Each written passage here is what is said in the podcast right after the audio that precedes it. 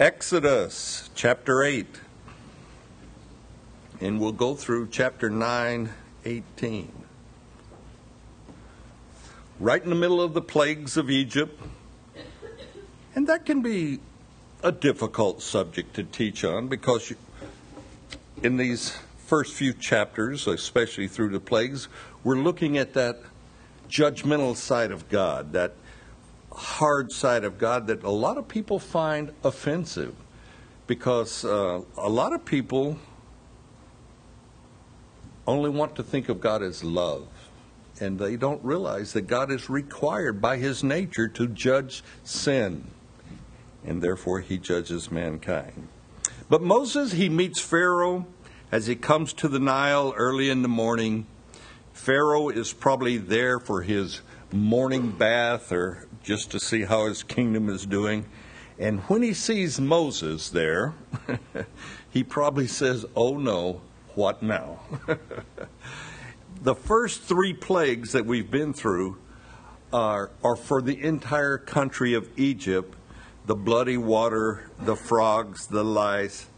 But apparently, the children of Israel are not immune to these, and they also suffer uh, the plagues along with Egypt, but that is about to change. God is about to make a, a difference between Egypt and Israel. So let's pick up Exodus chapter 8, verse 20. And the Lord said to Moses, Rise early in the morning, stand before Pharaoh as he comes out to the water, then say to him, Thus says the Lord, Let my people go, that they may serve me. Or else, if you will not let my people go, behold, I will send swarms of flies on you and your servants, on your people, into your houses. The houses of the Egyptians shall be full of swarms of flies, and also the ground on which they stand. And in that day I will set apart the land of Goshen, in which my people dwell, that no swarms of flies shall be there, in order that you may know that I am the Lord in the midst of the land. I will make a difference between my people and your people. Tomorrow this sign shall be. And the Lord did so. Thick swarms of flies came into the house of Pharaoh, into his servants' houses, and into the land of Egypt, and the land was corrupted because of the swarms of flies. Then Pharaoh called for Moses and Aaron and said, Go, sacrifice to your God in the land meaning in Egypt. And Moses said, It is not right to do so, for we would be sacrificing the abomination of the Egyptians to the Lord our God. If we sacrifice the abominations of the Egyptians before their eyes, will they not stone us? We will go three days' journey into the wilderness and sacrifice to the Lord our God as he commanded us. So Pharaoh said, I will let you go that you may sacrifice to your Lord your God in the wilderness, only you shall not go very far away. And then he says, Intercede for me. Then Moses said, Indeed, I am going out from you, and I will entreat the Lord that the swarms of flies may depart tomorrow from Pharaoh, from his servants, and from his people. But let Pharaoh not deal deceitfully any more, and not letting the people go to sacrifice to the Lord. So Moses went out from Pharaoh and entreated the Lord, and the Lord did according to the word of Moses. He removed the swarms of flies from Pharaoh, from his servant, and from his people. Not one remained. But Pharaoh hardened his heart at this time also, neither would he let the people go. Flies. Don't you just love them? Not only flies, we have swarms of flies and they're coming upon all the Egyptians. Their houses, the house of Pharaoh, they're full of these swarms of flies. The ground is even covered with these flies. Now, maybe you're new to the South and maybe not, but here in the humid, warm South, flies abound. if you've ever been out to our little farm, you will notice that our cow pasture is downwind from our house. Part of the reason being flies. And the other part, odor. okay. It's not only flies. And we had a very cold winter this past winter, and the cows have been fly free basically up to right now, but the flies are starting to swarm and pester the cows. And flies torment cows, and they pester them greatly. Uh, but the cows are there, they're equipped with a fly swatter, it's called a tail, and they swat the flies away. But the flies love to get right in the middle of the back where the cow can't quite hit it with its tail and so forth. And uh, these flies, and you get some of those big old horse flies, and they bite and they drive the cows crazy. I will have a little mercy on my cows, and I will get a fly spray, and I will spray the backs of the cows, and it helps for a day or two, but then the flies come back, you know. But for a couple days, they get a little relief. Uh, but flies are filthy little critters, and they carry all kinds of germs. You can be out walking in the middle of nowhere and come upon maybe a dead rabbit or something, something else perhaps unclean, and flies will be swarming it. This will even go on out in the middle of the desert. And you ladies know that one fly in your kitchen causes your husband to get the summons come kill this fly before I die. so, flies, to say the least, are a pest. Archaeologists love to dig in Egypt because of the pyramids and all that, and they have found these tiny little vials in Egypt, and entombed inside these tiny little vials are flies. Meaning that the Egyptians have idolized even flies. Yow. But anyway, but now there are swarms of flies and they are only in Egypt, and Goshen, where Israel dwells, is fly free. Verse 24 Egypt is polluted because of these thick swarms of flies. Now, if you do any kind of activity around swarms of flies, you best put something over your face. You don't want to be breathing in flies. It is a terrible thing to get a fly in your mouth. and they're, they're, they're in misery. And it doesn't take Pharaoh long to call for Moses, and he wants a compromise. And he says, Go, Moses, go sacrifice to your God, but stay in the land of Egypt. And Moses says, No, we must go three days outside of Egypt into the wil- excuse me, into the wilderness, just as God has commanded us. And for the moment, Pharaoh is willing to agree. For the moment, Pharaoh says, Okay, I'll let you go and s- sacrifice. And then, of course, he will change his mind. But Pharaoh is beginning to take these plagues personally. Uh, they're coming upon him and his people. But Moses, he does intercede for Pharaoh, and God removes every single fly. Boy, you want to know how God did that. there is not one fly left in Egypt. Of course, Pharaoh hardens his heart soon as the flies are gone, and he will not let Israel go.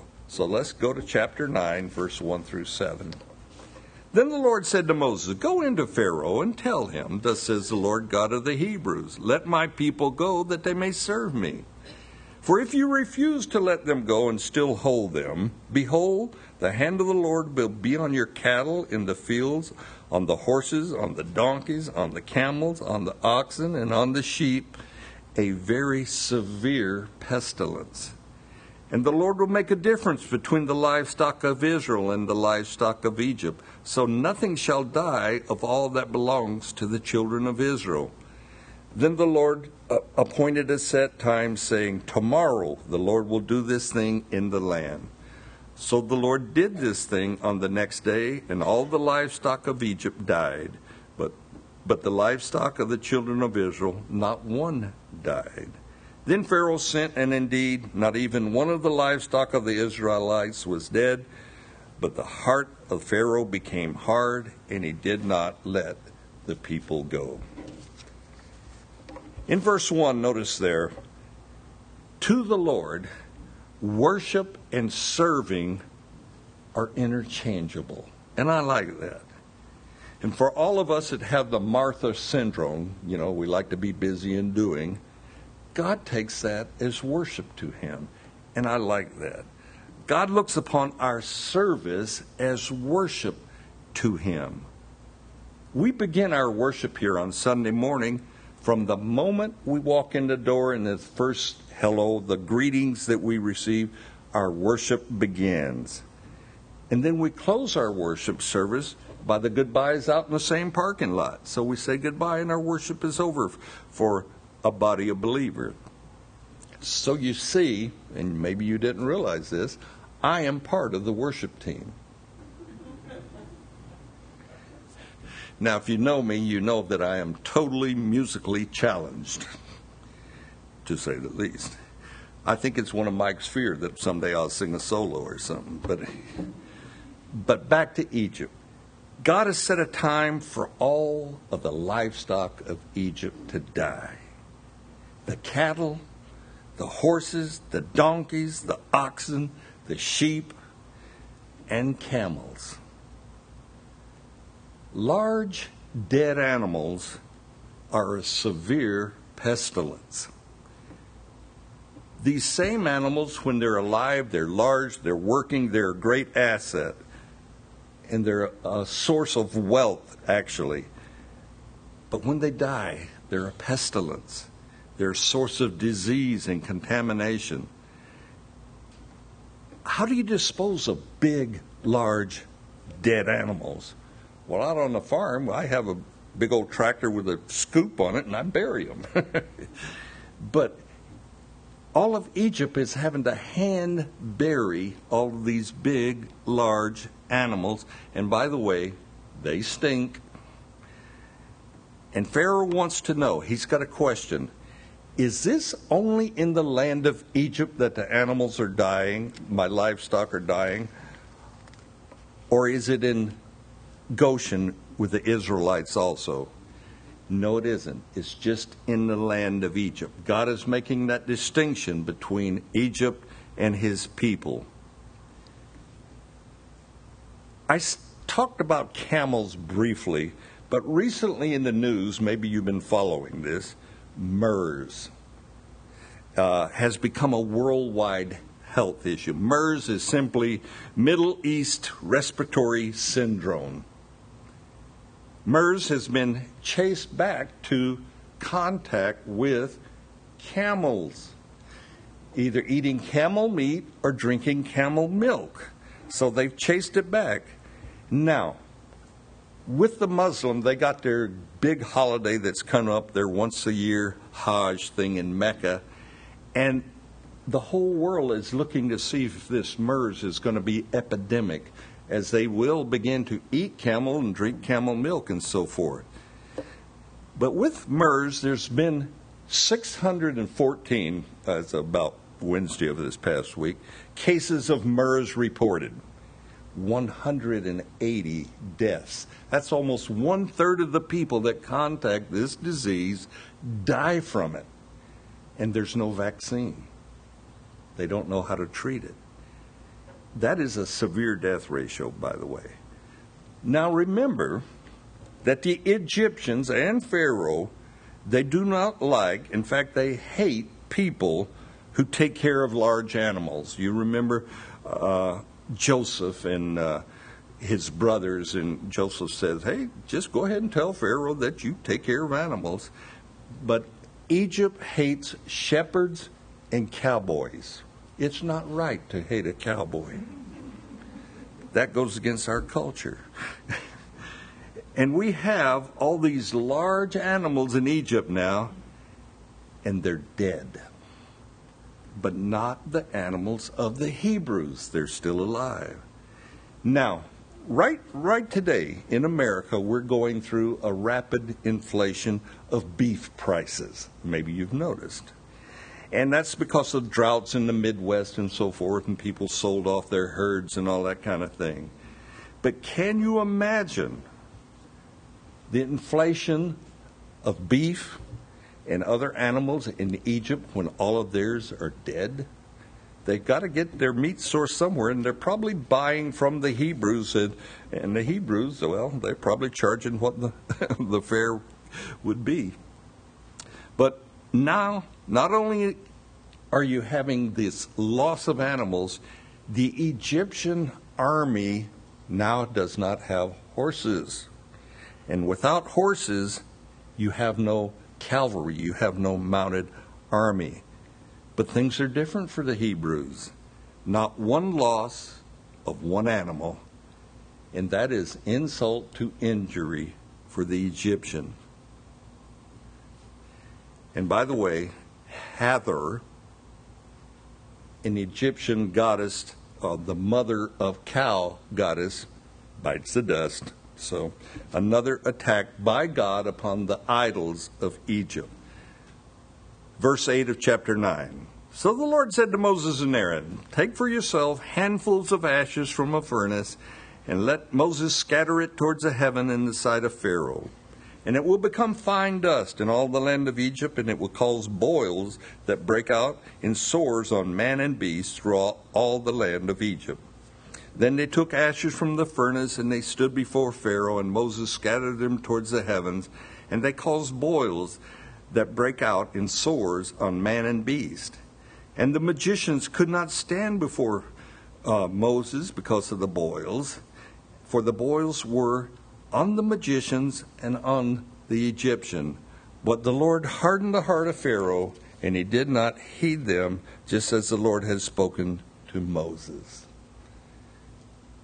Moses and Aaron, they scatter these ashes from a furnace and it's God's way of visually saying, All right, boils are coming upon you by the hand of my servant.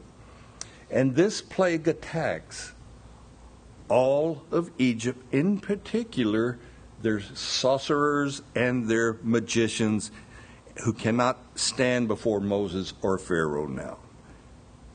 Remember in the book of Job, in his troubles and in his woes, Satan is given permission to strike him, and he strikes Job with boils from head to toe.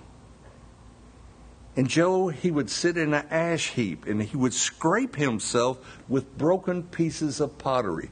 That doesn't seem like a way to relief, but it's what he did.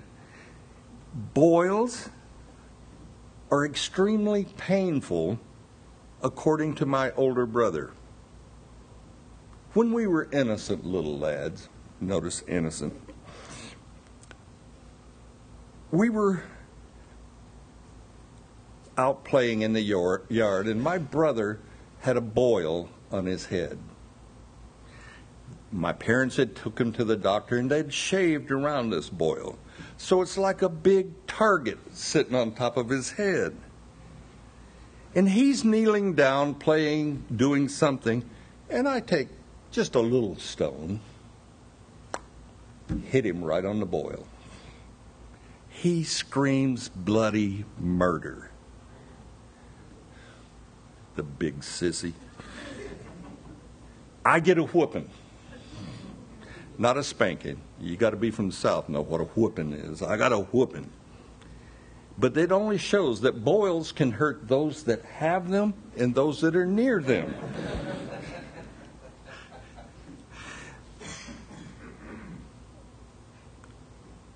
Let's move on to Exodus 9:13. Then the Lord said to Moses, Rise early in the morning and stand before Pharaoh and say to him, Thus says the Lord God of the Hebrews, Let my people go, that they may serve me.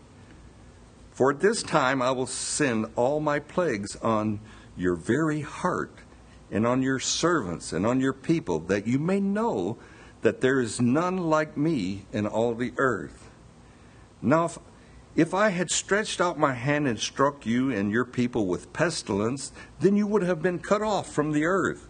But indeed, For this purpose I have raised you up, that I may show my power in you, and that my name may be declared in all the earth.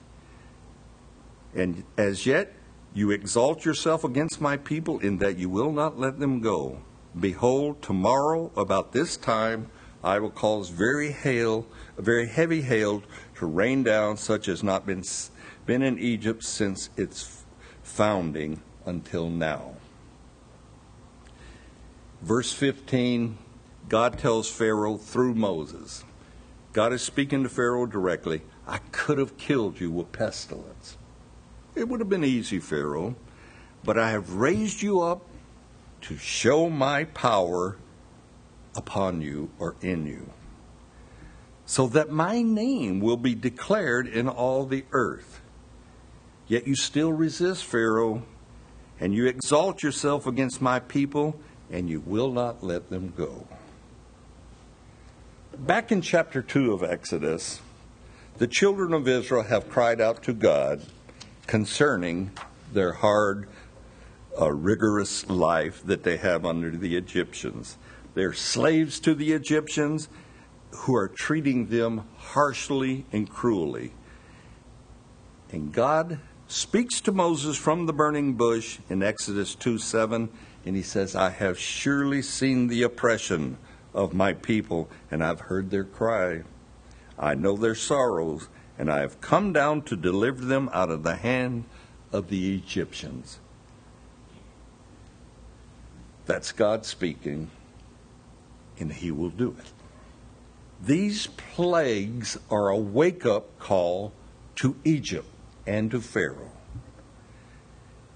Through these plagues, God is systematically attacking each and every god of the Egyptians. All their idols are being attacked. God is removing all doubts in all of the land. He's removing unbelief in the Egyptian heart as to who He is. Worship me or don't worship me. I am God and you're not. God is demonstrating his power by the hand of Moses. So Moses gets to see. Moses is a witness of God's awesome power, and Aaron. And God is demonstrating his power to Pharaoh. He says, I raised you up, Pharaoh, for this reason. And Pharaoh happens to think that he is a God. All the Egyptians worship him, but God also is showing his people, Israel, that he is God. And he says, God has chosen to deliver Israel by a mighty hand. And he's going to do so, and he's going to do it for the whole world to see. We're about 3,000 to 4,000 years after all these plagues. Yet, when we read about them, we're in awe of the God's power and how He controls everything about these plagues, and He can even separate them from Israel from to the Egyptians. And we're in awe of that. At least I read these and I think, my goodness. And it should be that way to us. It should cause us to consider our God and His strength and His power. But when an unbelieving person is in sin, or a nation, and they become so ingrained with sin, they become so habitually sinful that evil is a common thing, God is left with no option but to judge that person or that nation. These plagues on Egypt are severe. They do not even escape Pharaoh, who's got every convenience known to man, but he still has to go through the plagues. But it says, but so is the hard heart of Pharaoh severe. Pharaoh has set his heart against God. He is hard and he will not yield to God. And after each plague is removed, we read that Pharaoh hardens his heart. And there's still four plagues left to go. God has told Moses up front Pharaoh will harden his heart, and he will not let Israel go. Therefore, you, Pharaoh, and Egypt have been chosen by God to see his power in a harsh and severe way. And that can go against our image of God sometimes. But remember, God is sovereign. He says, I will raise you up for this purpose, Pharaoh. Now, God is not going to back off. He is not going to relent from doing the plagues upon Egypt until his people are delivered. Remember the word of God to Pharaoh, verse 14?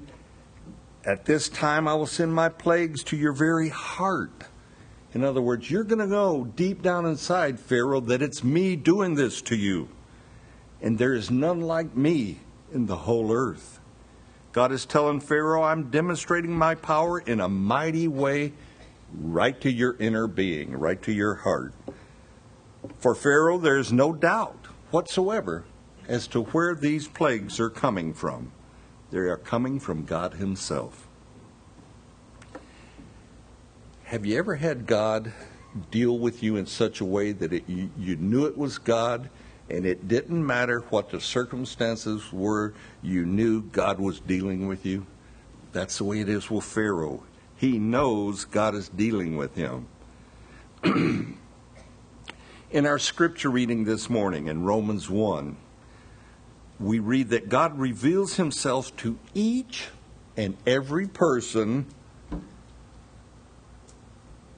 that's on the face of the earth. I reveal myself to man. And it can be with unbelievers in a severe circumstance way. Especially when our heart is hard. Sometimes we don't give God any other choice but to judge us. This means that God has revealed himself to your neighbor that you've been witnessing to that perhaps says, Oh, I don't believe in God. He will sooner or later. God says, I'll reveal myself to him. Don't worry about it. This also means God can reveal himself to people in power or in authority in government, even our president. Our president is not immune to God. Remember what God did to Saul, who was persecuting the church? with a very bright light. God knocks him to the ground with a light. Now that's strong light. Knocked him from his donkey. And Paul quickly declares, Who are you, Lord, and what would you have me to do? you didn't take Paul a long time to understand who God was and that he had an obligation to God. So, Scripture has advice any unbeliever. And that advice is do not harden your heart like Pharaoh. Scripture also gives us the example of Paul, who declares, What would you have me do, Lord?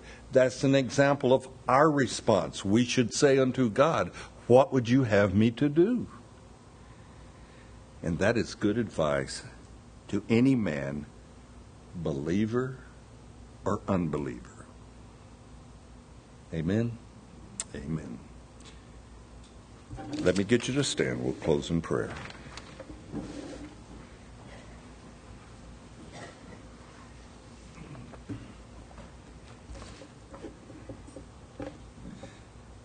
Father God, first of all, we are your people. We thank you that we live in the age of grace. Lord, most of us have never seen you deal severely like you dealt with Pharaoh and the Egyptians. But Lord, it doesn't mean we don't see that side of you come out against them. We thank you for your grace. We thank you for your mercy. We thank you for loving us. So, Lord, let us respond to you in a positive way. Let us be like the Apostle Paul. What would you have us do, Lord? And let it be from our very depths of our being. Let it just be our Our hearts cry to you, What would you have us to do? For you've called us to yourself for a reason, Lord. And we want to find that reason. We want to be serving you with a complete, full heart. Thank you for loving us. Thank you that we're not under your judgment, that we have been saved through the blood of Jesus. Thank you for paying that price, Jesus, for us to have a relationship with the Father. So be with us, Lord. Watch over us and take care of us. And we pray in Jesus' name. Amen.